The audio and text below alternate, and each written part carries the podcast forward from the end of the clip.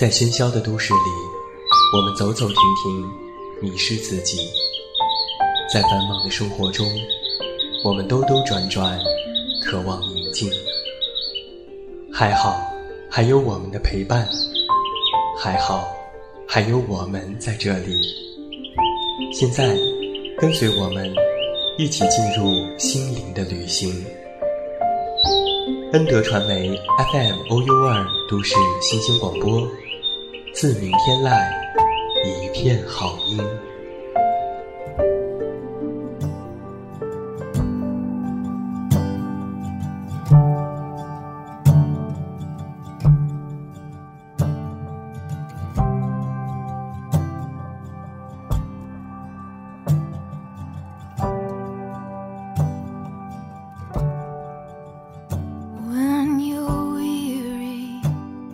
这样的一个夜晚。关上灯，舒服的躺在床上，调整一个适合入眠的姿势，音乐和声音轻轻柔柔而来。现在开始是我和你的时间，为你静静讲述一个温馨的故事，然后伴你入眠。这样的夜晚，为你守约。都市新频率广播，先体验。各位好，你现在收听到的依然是每天陪伴在你们身边的 FM OU 二都市新鲜广播，这里是在每周四为你送上的陪你到零点，我是你们的老朋友，这么远那么近。现在在节目当中向每一位我们的电台、个人小站以及 iTunes Podcast 所有听友致以问候，欢迎来收听我们的节目。那不要忘记在收听节目的同时加入到我们的全新听友五号群。二二八三七五六六零进行互动，新浪微博搜索我的名字给我留言，或者是微信添加好友远近零四幺二了解更多。远近是拼音，在微信中回复节目收听，查看更多节目收听方式，也期待着你的关注。在上周的节目当中，远近为你带来的是著名作家冯骥才的一篇文章《猫婆》的上半部分。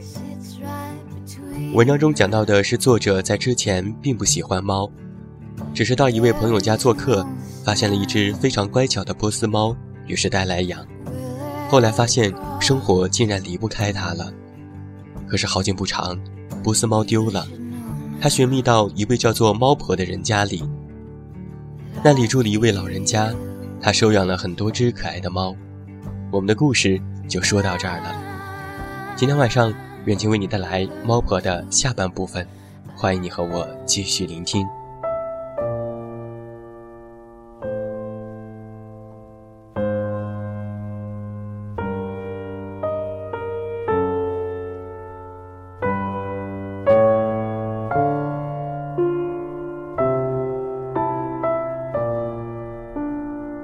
转过一年，到了猫们求偶时节，猫胡同。却安静下来。我妻子无意间从邻居里听到了一个不幸的消息：猫婆死了。同时，在她死后，才知道关于她在世时的一点点经历。据说，猫婆本来先前是一个开米铺的老板的小婆，被老板的大老婆赶出家门，住在猫胡同那座楼第一层的两间房子里。后来又被当作是资本家的老婆，轰到地下室。他无亲无故，独善自身，食指为生，以猫为伴。但是他所养的猫没有一只是两种好猫，都是拾来的弃猫、病猫和残猫。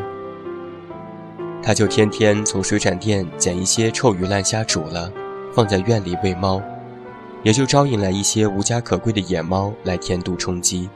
有的干脆就在他家落脚。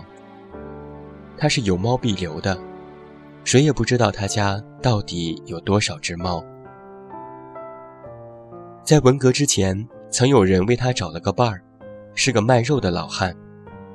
结婚不过两个月，老汉忍受不了这些猫闹、猫叫、猫味儿，就搬出去住了。人们劝他扔掉这些猫，接回老汉，他执意不肯。坚持与这些猫共享着无人能解的快乐。前两个月，猫婆疾病猝死，老汉就搬回来了。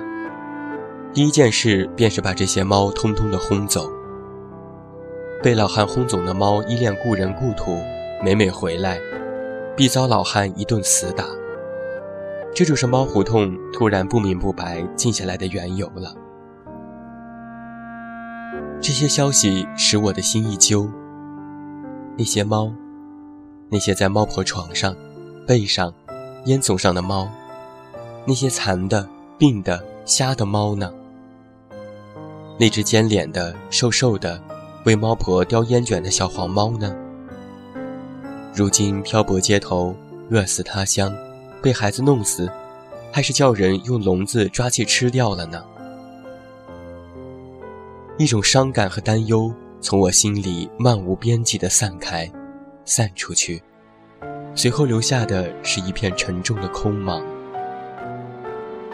这夜，我推开后窗，向猫胡同望下去，只见月光下，猫婆家四周的房顶墙头趴着一只只猫影，大约有七八只，黑黑的，全都默不作声。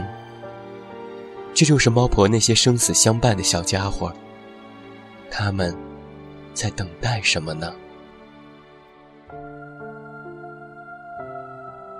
从这天起，我常常把吃剩下的一些东西，一块馒头，一个鱼头，或者是一块饼，扔进了猫胡同里去。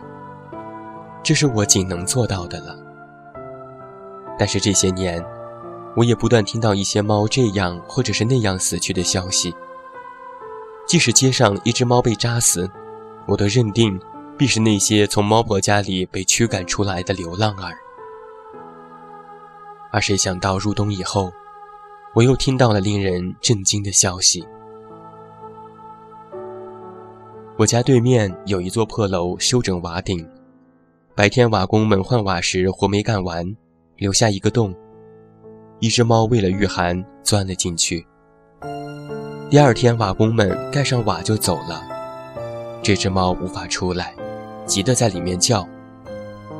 住在这楼的楼顶有五六户的人家都听到了猫叫，还有在顶棚上跑来跑去的声音。但是谁家也不肯将自家的顶棚捅坏，放它出来。这猫叫了三整天，三整天呢。开头声音很大，很惨，瘆人。但是，一天比一天声音就微弱下来，直至消失了。听到这故事，我彻夜难眠。更生夜半，天降大雪，猫胡同里一片死寂。这寂静化为一股寒气透进我的肌骨。忽然。后墙传来一声猫叫，在大雪涂白了的胡同深处，猫婆故居那墙头上，孤零零趴着一只猫影，在凛冽中蜷缩一团，时不时哀叫一声，甚是凄婉。我心头一动，是那只尖脸的小黄猫吗？我连忙唤着它的小名，想下楼去把它抱上来，谁知一声唤。将他惊动，起身慌张地跑掉了。从那以后，猫胡同里便空无一物，只剩下一片夜的漆黑和雪的惨白，还有奇冷的风，在这又长又深的空间里呼啸。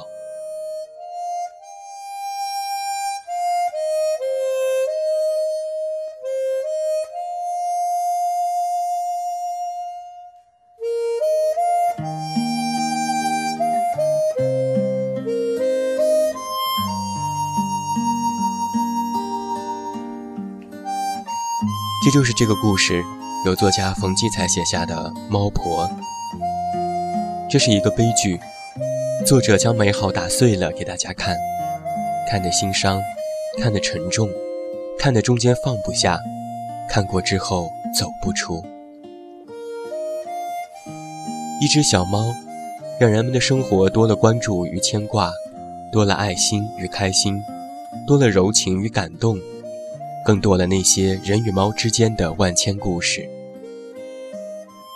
说到这里，我就想起来，几年之前去朋友家，他家小院里有只流浪而来的猫。每日朋友母亲都会定时去喂吃食，从不间断。他只是有招他回家的心情，奈何终究还是咬了母亲一口。这或许就是许多人说的养猫养不亲的缘故。可是，就在不久之前，朋友母亲因病住院将近了一个礼拜，期间是朋友父亲去喂食的。待到朋友母亲回来之后，那只流浪猫竟然都守在了朋友母亲的房门口，等着他每次的出出回回，仿佛怕那曾经短暂离去的主人有一天就真的离去。而自己却从未亲近过。我想，猫不是不会亲近人，只是不愿意以我们寻常的方式来亲近吧。这大致就是为什么那么多人愿意与猫一生为伴的原因。一个人对于一只猫的喜爱，一只猫给予一个人内心的温暖，是何等的让人动容。还记得去年或者是前年的虐猫事件，著名的作者柴静这样写道：“是的，生命往往以其他生命为代价，但那是处于生存；只有我们人类，是处于娱乐。不要再让冷漠的心毁了彼此之间的信任，就让我们好好的爱护这些人世间可爱的精灵们吧。”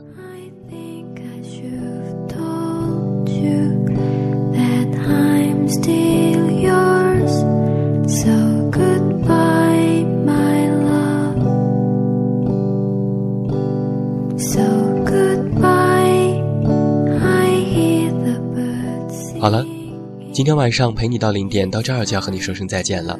袁姐非常高兴和大家用两期的节目分享了这样一个关于猫的故事。在节目最后，袁姐要代表我们的策划小暖和后期思思，再次感谢每一位听友的聆听，期待着在下周四同一节目时间我们的再次重逢吧。我是这么远那么近，你知道该怎么找到我